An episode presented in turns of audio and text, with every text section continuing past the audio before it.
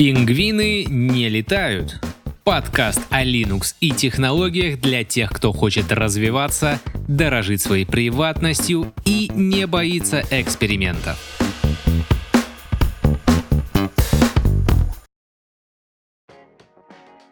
Однажды ты проснешься с мыслью, что в жизни пора что-то менять. И поменяй операционную систему. Всем привет, меня зовут Антон, и это долгожданный второй выпуск подкаста «Пингвины не летают» о Linux и технологиях. И давайте наконец разберемся, что же такое этот ваш Linux. Здесь мы сделаем, правда, небольшое упрощение и уточнение. Linux — это ядро, а полностью это называется операционная система GNU/Linux. Но для простоты я буду называть операционную систему просто Linux. Само название Linux операционной системе подарил не автор ядра Линус Торвальдс, а первые пользователи. Но почему же официальное название такое длинное? Давайте углубимся с вами в историю.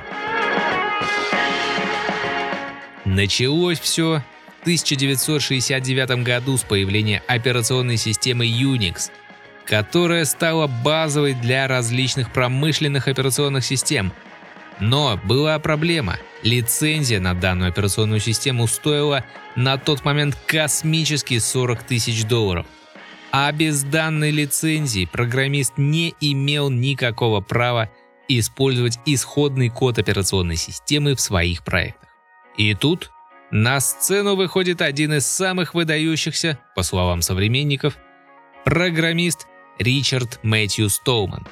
Стоуман в 1983 году, недовольный положением дел относительно лицензии операционных систем Unix, объявляет о начале разработки проекта GNU с целью создать открытую операционную систему.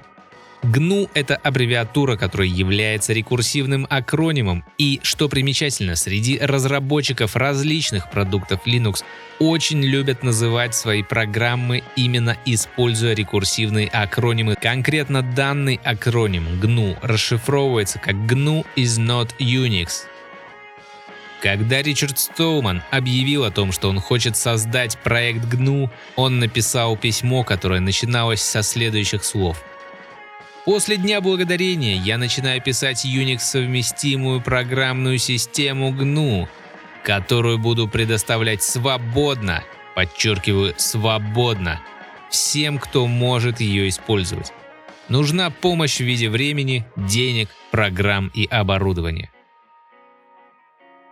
В 1990 году уже были разработаны большинство компонентов той самой свободной Unix-совместимой операционной системы, но не хватало одного важного ключевого компонента. И примерно в это же время на рынке занимают господствующую позицию персональные компьютеры на основе микропроцессоров Intel. Однако, поскольку это был переходный процесс, большинство Unix-систем не имели возможности работать на данных процессорах. И тут появляется второй не менее важный человек в жизни Linux – Эндрю Таненбаум, преподаватель университета в Рие.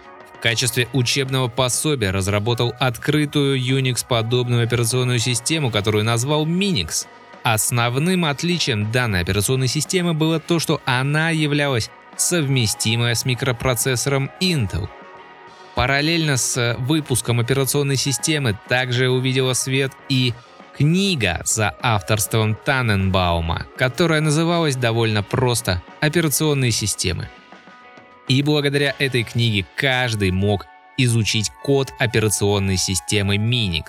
И вот наступает 91 год, и Линус Торвальдс, студент из Финляндии, решил написать свое Unix-совместимое ядро и взял в качестве прототипа операционную систему Minix. 25 августа он пишет первое сообщение о разработке с заголовком «Чего вам больше всего не хватает в Minix?». Со временем данное ядро начинает пользоваться популярностью, однако данному ядру как раз не хватало программного обеспечения. А как было сказано раньше, проекту GNU не хватало ядра. В итоге все сложилось именно так, что ядро Linux и проект GNU совместились в операционную систему GNU/Linux.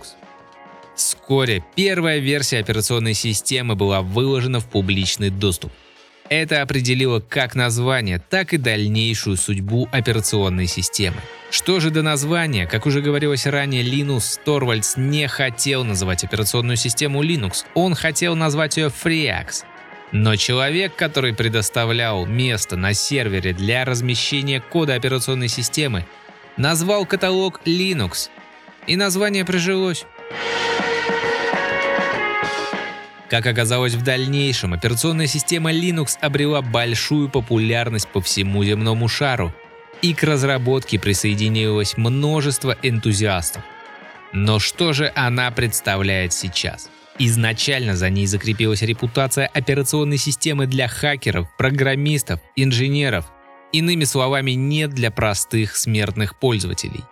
Linux, наравне с другими Unix-подобными операционными системами, используют на серверах. Но и на персональных компьютерах пользователей можно встретить данную операционную систему. И давайте сразу с места в карьер. Почему стоит использовать Linux? Как уже было сказано ранее, Linux не очень популярен на персональных компьютерах. Но если мы говорим про встраиваемые системы, про смартфоны, про серверы и даже про суперкомпьютеры, Везде доминируют системы на базе ядра Linux. Почему же он не так популярен на персональных компьютерах?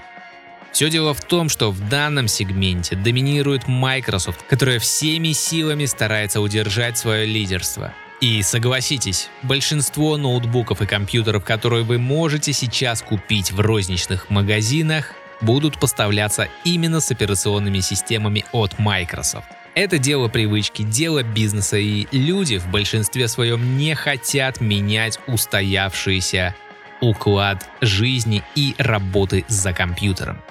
И давайте разберемся, почему пользователям стоит поменять свои привычки и попробовать что-то новое. Например, Linux.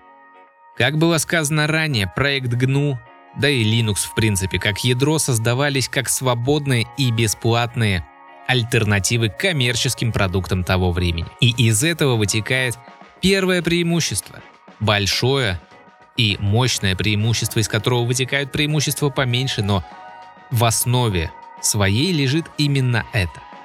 А именно прозрачность. Большинство продуктов из мира open source, как можно догадаться из названия, имеют открытый исходный код, свободные лицензии, не ограничивающие пользователя в том, как ему использовать ту или иную программу или операционную систему. Более того, Ричард Стоуман приложил руку к созданию GNU General Public License, основной лицензии, под которой выпускаются почти все продукты в мире Linux и свободного программного обеспечения. Вы можете получить легальную копию системы, полностью лицензионную, совершенно бесплатно. И это будет работать в большинстве случаев. То есть вы просто идете на официальный сайт любой операционной системы на базе Linux, скачиваете и пользуетесь. Не нужно покупать, как в случае с Microsoft. Не нужно покупать, как в случае с Apple. Не нужно договариваться с совестью и идти качать сомнительные сборки с торрентов. Да, есть, конечно, коммерческие дистрибутивы Linux, но пользуясь данными дистрибутивами, вы обычно оплачиваете поддержку и точно так же можете пользоваться ими бесплатно. Это может быть огромным преимуществом для организаций предприятий, особенно если они небольшие и бюджетов на то, чтобы пользоваться дорогими коммерческими решениями у них нет, а, повторюсь, воровать, особенно если мы говорим про использование в организациях не только плохо для совести, но еще и вредно для здоровья организации. Второе преимущество, которое вытекает из открытого исходного кода, это безопасность операционных систем на базе ядра Linux. Хотя, конечно, безопасность вытекает и из опосредованного недостатка, а именно малой популярности, потому что большинство известных людям вирусов, троянов, червей и прочих вредных программ написаны под самые популярные операционные системы. В данном случае это Windows. Linux же благодаря, во-первых, открытому исходному коду, во-вторых, большому сообществу, которое принимает участие в разработке, и в-третьих, как это не прискорбно малой популярности, хорошо защищен от большинства угроз из интернета. Конечно, кто-то может возразить, что серверы, которые тоже используют операционные системы на базе ядра Linux, ломают и заражают. Но большая часть таких атак происходит либо через явные ошибки в администрировании системы, либо через различные приложения вроде веб-серверов. А поскольку на домашнем компьютере веб-серверы обычно не используются, то и уровень защиты в домашнем Linux соответственно выше. Третья неочевидная причина, которая очень сильно повлияла на меня в частности, это то, что пользуясь Linux, вы так или иначе повышаете свои, скажем так, знания, если хотите, скилл пользования операционными системами и компьютером в целом. То есть до того, как я начал пользоваться Linux, а это было уже каких-то страшно подумать 10 лет назад, я довольно слабо представлял, как работает операционная система, как устроен компьютер, а уже начав пользоваться Linux, я начал волей-неволей во всем этом разбираться, потому что это была совершенно новая операционная система, а тогда, 10 лет назад, еще не было такой обширной информации.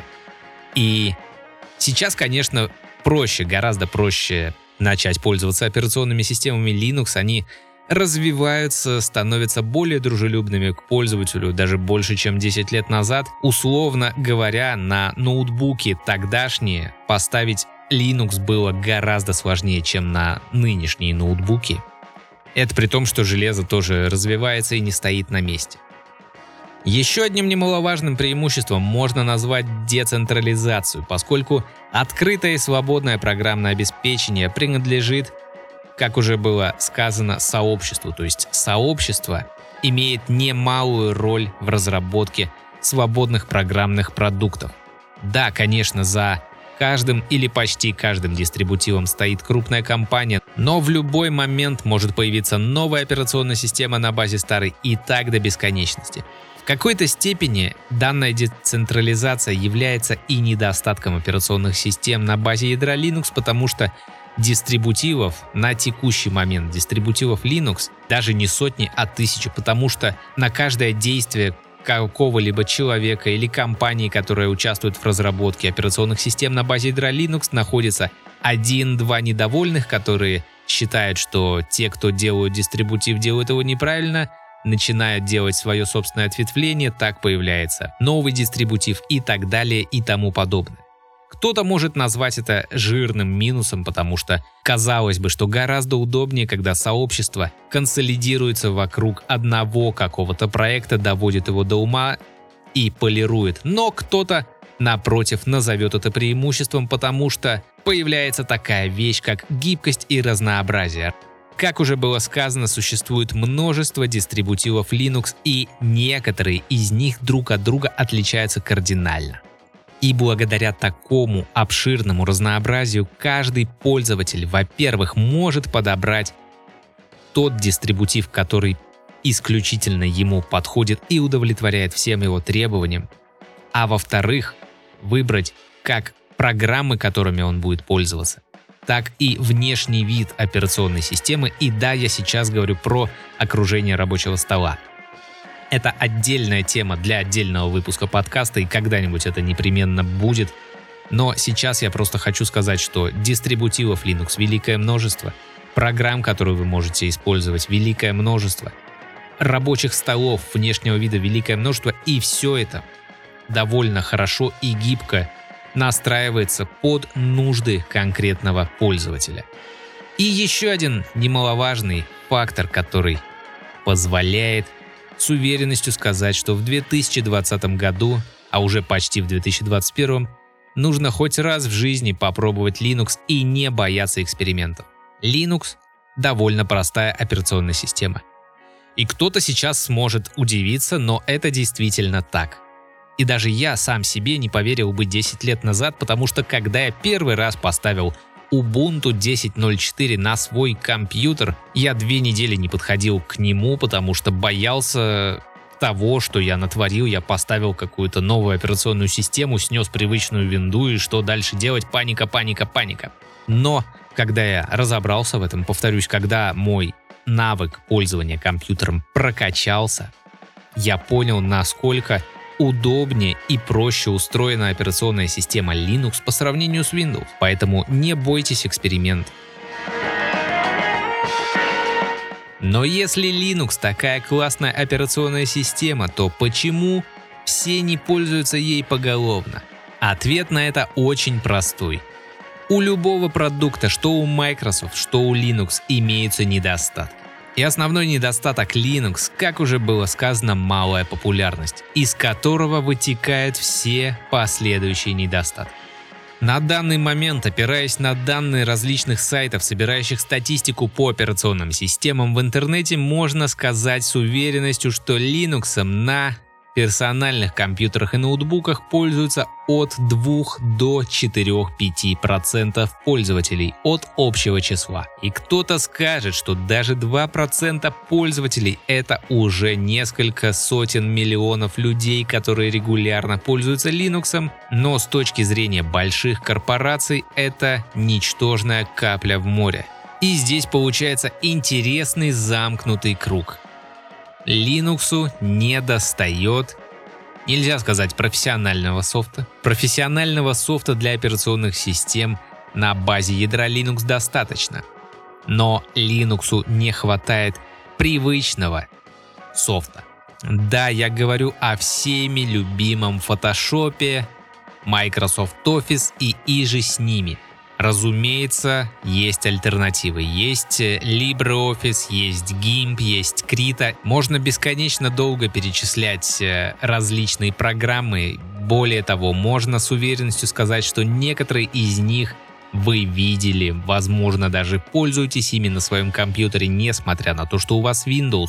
Но я не зря подчеркнул вопрос именно про привычность программ, потому что если мы говорим про среднестатистического пользователя, ему вообще все равно, какая у него операционная система, ему важно, чтобы конкретно та программа, в которой он знает, как работать и что делать, запускалась на его компьютере. Поэтому даже если поставить другой офисный пакет на операционную систему Windows и дать это пользователю, ему, скорее всего, не понравится, и Людмила Валерьевна из бухгалтерии начнет истошно вопить на сисадмина, что он, сволочь такая, мешает ей работать, сломал весь ее компьютер и так далее по списку. Однако игнорировать данный недостаток, отсутствие привычного и популярного софта, нельзя, потому что, повторюсь, это замкнутый круг. Если мало пользователей, то крупные компании не выпускают свои программы под Linux. А если популярных программ нет под Linux, то туда и не придут пользователи. Но, несмотря на то, что Linux не так популярен даже как Mac OS, хотя когда-то были времена, когда они были наравне, существуют компании, которые выпускают свои, в том числе профессиональные продукты под Linux. Взять тот же DaVinci Resolve от компании Blackmagic Design – это видеоредактор, который считается одним из лучших в плане цветокоррекции. Он поставляется бесплатно и он доступен бесплатно на всех популярных операционных системах. То есть это Windows, macOS и Linux. Также довольно долгое время печальная ситуация была и с играми под Linux.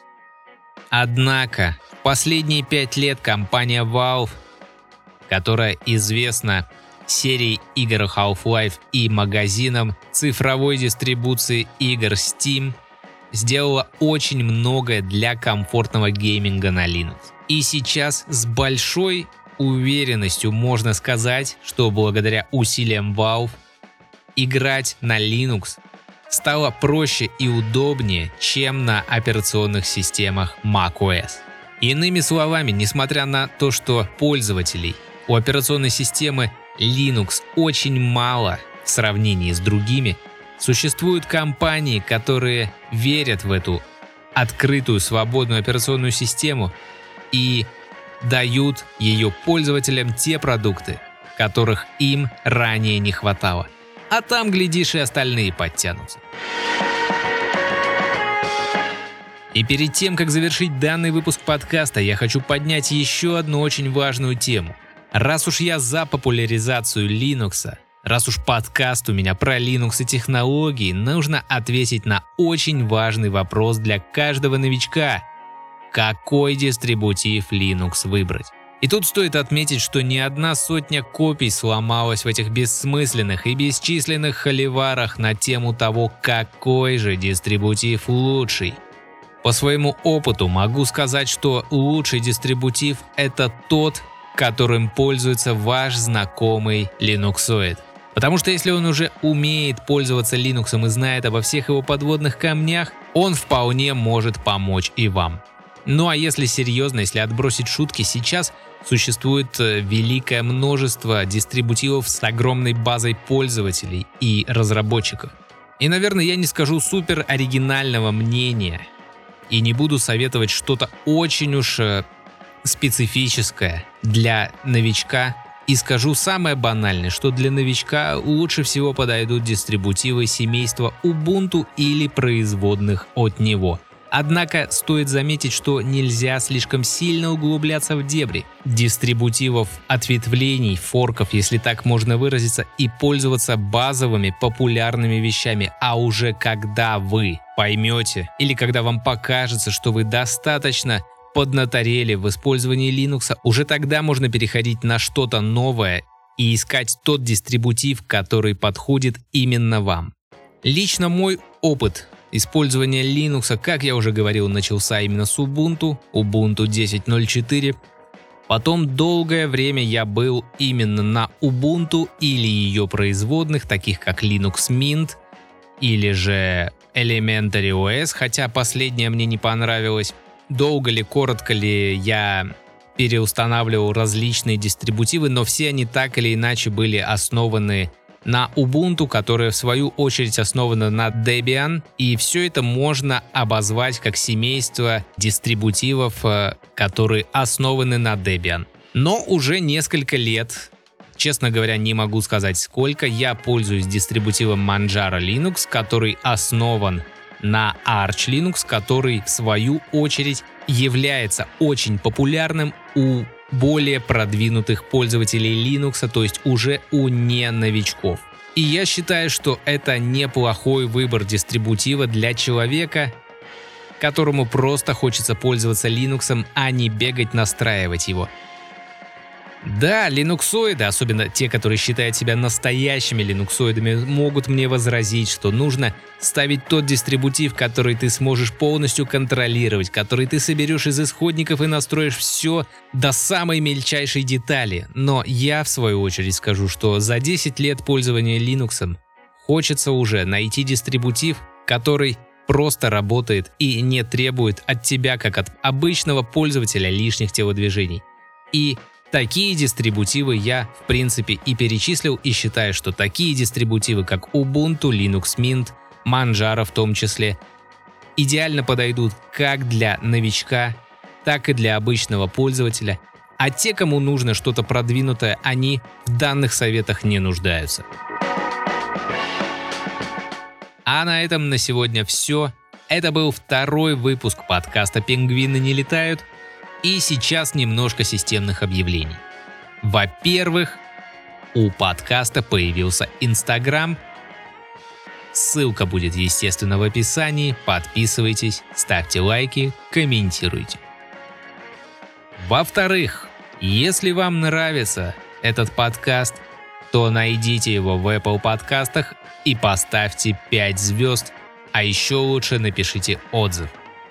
В-третьих, если вы пользуетесь телефоном на базе операционной системы Android, то найти нас можно в приложении CastBox или же на сайте CastBox и оставить отзыв там.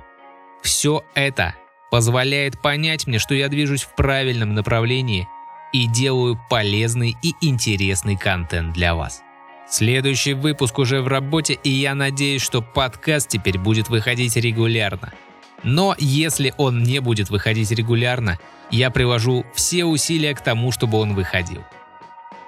Спасибо всем за прослушивание и пока.